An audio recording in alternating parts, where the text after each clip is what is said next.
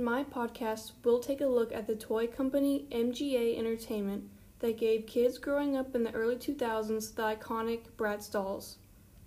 Bratz forever diamond. I'm no ordinary girl. Diamonds give me such a thrill. Shimmer, sparkle, shine.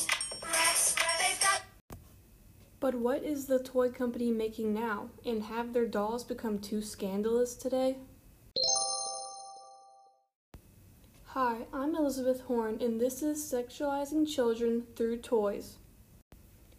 In my podcast, we'll be taking a deeper look into MGA Entertainment's top trending toy, the LOL Surprise Doll.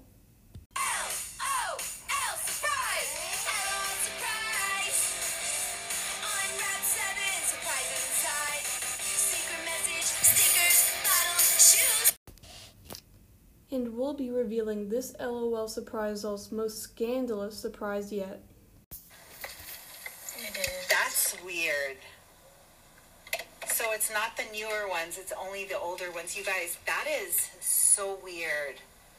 For a little doll to be wearing a